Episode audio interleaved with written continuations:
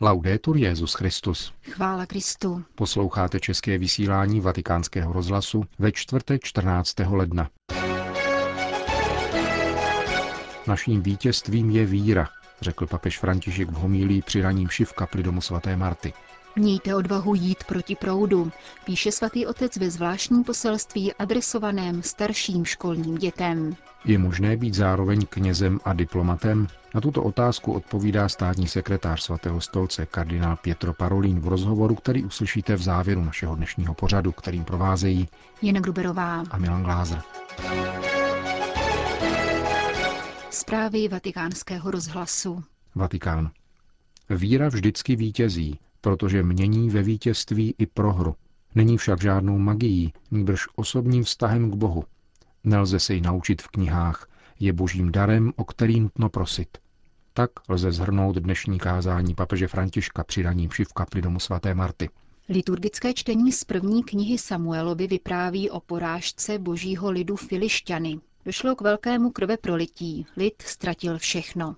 Co vedlo k této porážce? Ptal se papež na úvod a odpověděl. Lid se vzdálil od hospodina, ze svět štěl a uctíval idoly. Putoval do svatyně v Silo, ale jen z jakéhosi kulturního zvyku. Lidé ztratili synovský vztah k Bohu, neklanili se Bohu a hospodin je ponechal samotné.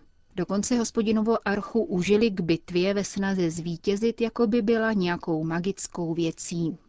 V hospodinově arše, připomenul papež, byl uložen zákon. Ten však oni nedodržovali a vzdálili se od něho. Neměli k hospodinu osobní vztah. Zapomněli na Boha, který je zachránil a byli poraženi. 30 tisíc vojáků padlo, hospodinova archa byla ukořistěna a dva Eliho synové, delikventní kněží vydělávající na lidu ve svatyni v Silo, byli zabiti. Byla to naprostá porážka, konstatoval papež. Tak končí lid, který se vzdálí od Boha. Má svatyni, ale srdcem není u Boha, neumí se klanět Bohu. Věříš v Boha, ale poněkud mlhavého a vzdáleného Boha, kterého nepouštíš do svého srdce a jehož přikázání nedodržuješ. A to je porážka. Naproti tomu dnešní evangelium mluví o vítězství, pokračoval papež. Onehdy přišel k Ježíši jeden malomocný, který jej prosil na kolenou, tedy gestem adorace, a slovy, chceš-li, můžeš mne očistit, vyzýval pána, jemuž řekl, jsem zdeptán. Každý malomocný byl zdrcen, protože nemohl vést běžný život, byl navždy odepsán a postaven stranou. Ty však můžeš tuto porážku proměnit ve vítězství. To je význam slov. Chceš-li, můžeš mne očistit. Ježíš s ním měl soucit, vstáhl ruku, dotkl se ho a řekl mu, chci, buď čistý. Takto jednoduše se tato bitva skončila za pár minut vítězstvím. Ta předchozí trvala celý den a skončila porážkou. Onen muž měl něco, co jej přimělo, aby přistoupil k Ježíšovi a tuto výzvu mu představil. Měl víru. A poštol Jan říká, že vítězství, které přemohlo svět, je naše víra. Naše víra vždycky vítězí, pokračoval papež. Víra je vítězství. Víra, jako u tohoto muže. Chceš-li, můžeš to učinit.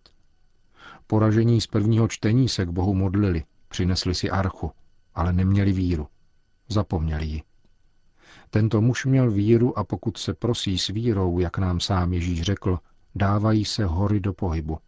Jsme schopní přenášet hory. Víra je toho schopna. Sám Ježíš nám řekl, o cokoliv budete prosit Otce ve jménu mém, dávám. Proste a bude vám dáno. Klepejte a bude vám otevřeno. Avšak s vírou. To je naše vítězství.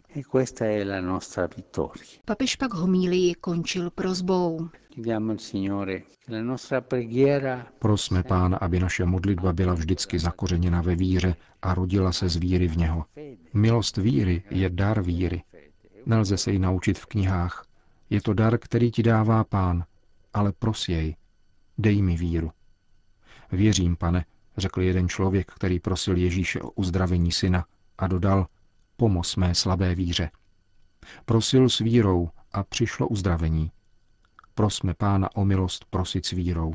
Být si jisti, že o cokoliv jej prosíme, bude nám dáno. V oné jistotě, kterou nám dává víra. To je naše vítězství, naše víra. Končil papež František dnešní kázání v domě svaté Marty. Vatikán. Jubileum je slavnost, ke které Ježíš zve všechny bez rozdílu, píše papež František ve zvláštním poselství adresovanému dětem ve věku 13 až 16 let, kterým je v rámci svatého roku milosedenství věnována čtvrtá neděle velikonoční.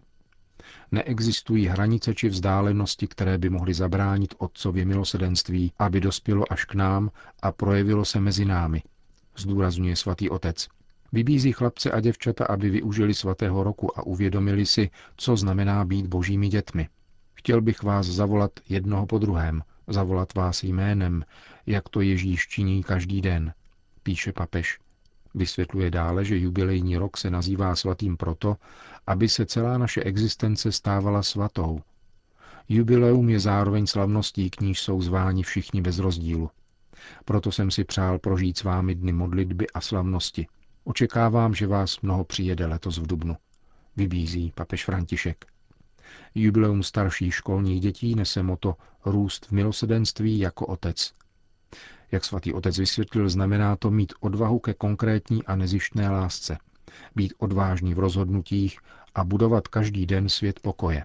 Dnešní dobu charakterizují hluboké změny. Všechno se zdá možné i nemožné zároveň, dodává papež František. Vybízí chlapce a děvčata, aby zůstali pevní ve víře a v naději, aby důvěřovali pánu, který dává odvahu jít proti proudu, vsadit na velké ideály a velké věci.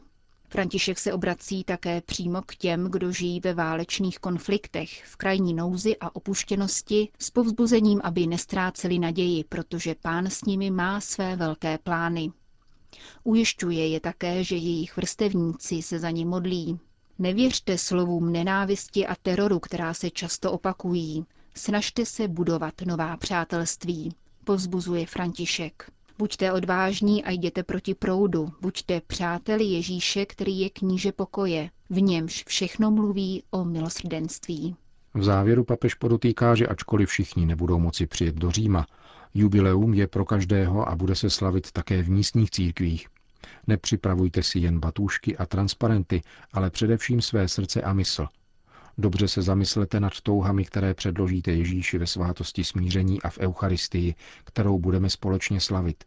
Až budete procházet svatou branou, pamatujte na to, že se snažíte učinit svůj život svatým, sytit se evangeliem a eucharistií, které jsou slovem a chlebem života, abyste mohli budovat spravedlivější a bratrštější svět.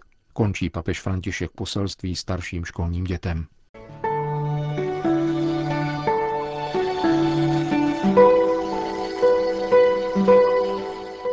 Kardinál Pietro Parolin, státní sekretář svatého stolce a tedy hlava vatikánské diplomacie, je nejbližší spolupracovník papeže Františka. Rodák z malé obce v severoitalském kraji Benátsko oslaví 17. ledna 61. Pro naše mikrofony vypráví o svém povolání, práci po papežově boku, ale také událostech v církvi. Je vůbec možné být knězem a zároveň diplomatem? Ptali jsme se na úvod. Myslím, že ano, jinak bych tady nebyl a nepřijal bych celoživotní závazek v této velmi zvláštní oblasti církevního působení. V letech kněžské formace jsem měl zcela jiné představy o své budoucí službě. Domníval jsem se, že jako kněz budu pracovat ve farnosti anebo v semináři. Skutečně jsem pak několik let zastupoval faráře, ale poté se náhle a k mému velkému údivu běh věcí změnil. Na biskupství přišla žádost, abych byl uvolněn k dispozici svatému stolci a jeho diplomatickým službám. Nikdy jsem tuto službu nepovažoval za neslučitelnou s kněžstvím. Především jsem se vždycky snažil vykonávat kněžskou službu, a to včetně o něch období, kdy jsem byl na nejvýš pracovně zaneprázdněn. A dále jsem si přece vzal, že budu diplomací neustále prožívat jako kněz. Při různých příležitostech jsem si pak povšiml, že jsem z této pozice mohl vyslovit svůj názor tam, kde jiným došel hlas. Možná ona slova v daném okamžiku nic nezměnila, avšak bylo důležité je říci. Existuje samozřejmě mnoho způsobů, jak pomáhat lidem, Nicméně také prostřednictvím diplomatických služeb svatého stolce lze hlásat evangelium a sytit společnost jeho hodnotami. Také dnes se nevzdáváte pastorace, ačkoliv vás nejvíce zaměstnává spolupráce s papežem Františkem při řízení církve. Jak prožíváte tuto výjimečnou úlohu? Jako milost, protože považuji za velký pánův dar, že jsem na blízku Petrovu nástupci v jeho úloze utvrzovat bratry ve víře a udržovat je sjednocené ve společenství církve. Komu samozřejmě kromě pána žně děkujete za dar kněžství? V životě jsem potkal nesmírné množství lidí, kterým jsem vděčný, protože mi slovem a zejména dobrým příkladem pomohli objevit povolání ke kněžství a prožívat je. Jak bychom potřebovali dobré vzory. Méně mluvme a jdeme více příkladem. Pokud mohu naznačit někoho konkrétního, musím především poděkovat své rodině – Právě tam jsem s maminkou, tatínkem a sourozenci zažíval hlubokou víru, rizí křesťanský život a každodennost prosycenou evangeliem. Navzdory běžným mezím jakékoliv lidské zkušenosti a mnoha zkouškám mi pán daroval skutečně krásné rodinné zázemí. V druhé řadě bych měl poděkovat našemu faráři. Tento kněz ve mně vzbudil touhu být jako on. Mohl bych a měl bych v seznamu pokračovat a jmenovat biskupa, který mě vysvětil na kněze, monsignora Onista, představené v semináři, spolužáky a podobně. Vzpomínám, jak jeden přítel, venezuelský kněz, často říkával při vzpomínce na rodiče a vychovatele, nikdy jsem v nich neviděl špatný vzor. Myslím, že dnes mohu tato slova zopakovat. Projevilo se vaše kněžské povolání nějakým zvláštním znamením? No, direi di no. Ecco, anche in questo mi sento molto normale. Ne, nic takového tu nebylo. V tomto ohledu se cítím úplně normální. Byl to příběh mladého muže, kterého si pán povolal za běžných životních okolností a který pak dostal tu milost, že kolem sebe našel lidi ochotné mu pomáhat a pěstovat zárodek povolání, dokud nepřineslo plody. Od té doby uběhlo 36 let, co se mezi tím změnilo ve společnosti a v roli kněží katolické církve. Sociologicky se toho změnilo velmi mnoho. Dnešní společnost není stejná jako včerejší a je tudíž logické, že také z naší strany nesmí chybět snaha o přizpůsobení novým životním podmínkám. Již papež Jan 23. před 50 lety mluvil o adjornamentu. Přesto si myslím, že kněžské povolání a poslání je stále stejné – nést lidem Boha a přivádět lidi k Bohu. A nikoli jakémukoli Bohu, níbrž Bohu Ježíše Krista, Bohu Evangelia.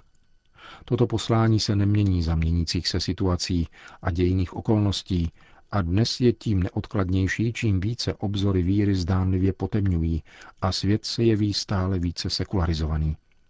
Kněz má být boží muž, má být věrohodným a co možná nejzářnějším znamením, které zpřítomňuje boží lásku a spásu světa. Má být mostem, který umožňuje a podporuje setkání s tím, kdo jediný je schopen dodat životu konečný smysl a význam. Zodpovídá nejhlubší otázky, učí milovat a vydávat se pro všechny lidi, zejména pro nejchudší a opuštěné. Jev, který nelze přecházet, ale který se neprojevuje pouze v naší době, jsou skandály týkající se některých kněží. Noviny pak většinou kritizují celibát. Co si o tom myslíte? Podle mého soudu je v dnešní společnosti méně snadné žít v celibátu než kdysi, a to kvůli rysům, které všichni známe. Dříve existovalo mnohem více vnější pomoci, dnes je vše podstatně složitější. Celibát nicméně zůstává velkým darem, který pán věnoval církvi a za který máme být hluboce vděční. Sám o sobě jistě není příčinou pohoršení, která se týkají kněží. Příčinou je zde lidská nezralost a slabost, zloba, chabá formace, nedostatečné rozlišování a podobně.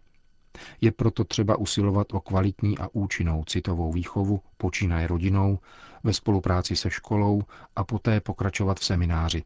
Tato výchova má dovést lásku ke zralosti, kterou je sebedarování a kterou lze plně prožívat jak formou manželství, tak formou celibátu. Uvedl pro naše mikrofony kardinál Pietro Parolin. Končíme české vysílání vatikánského rozhlasu. Chvála Kristu. Laudetur Jezus Christus.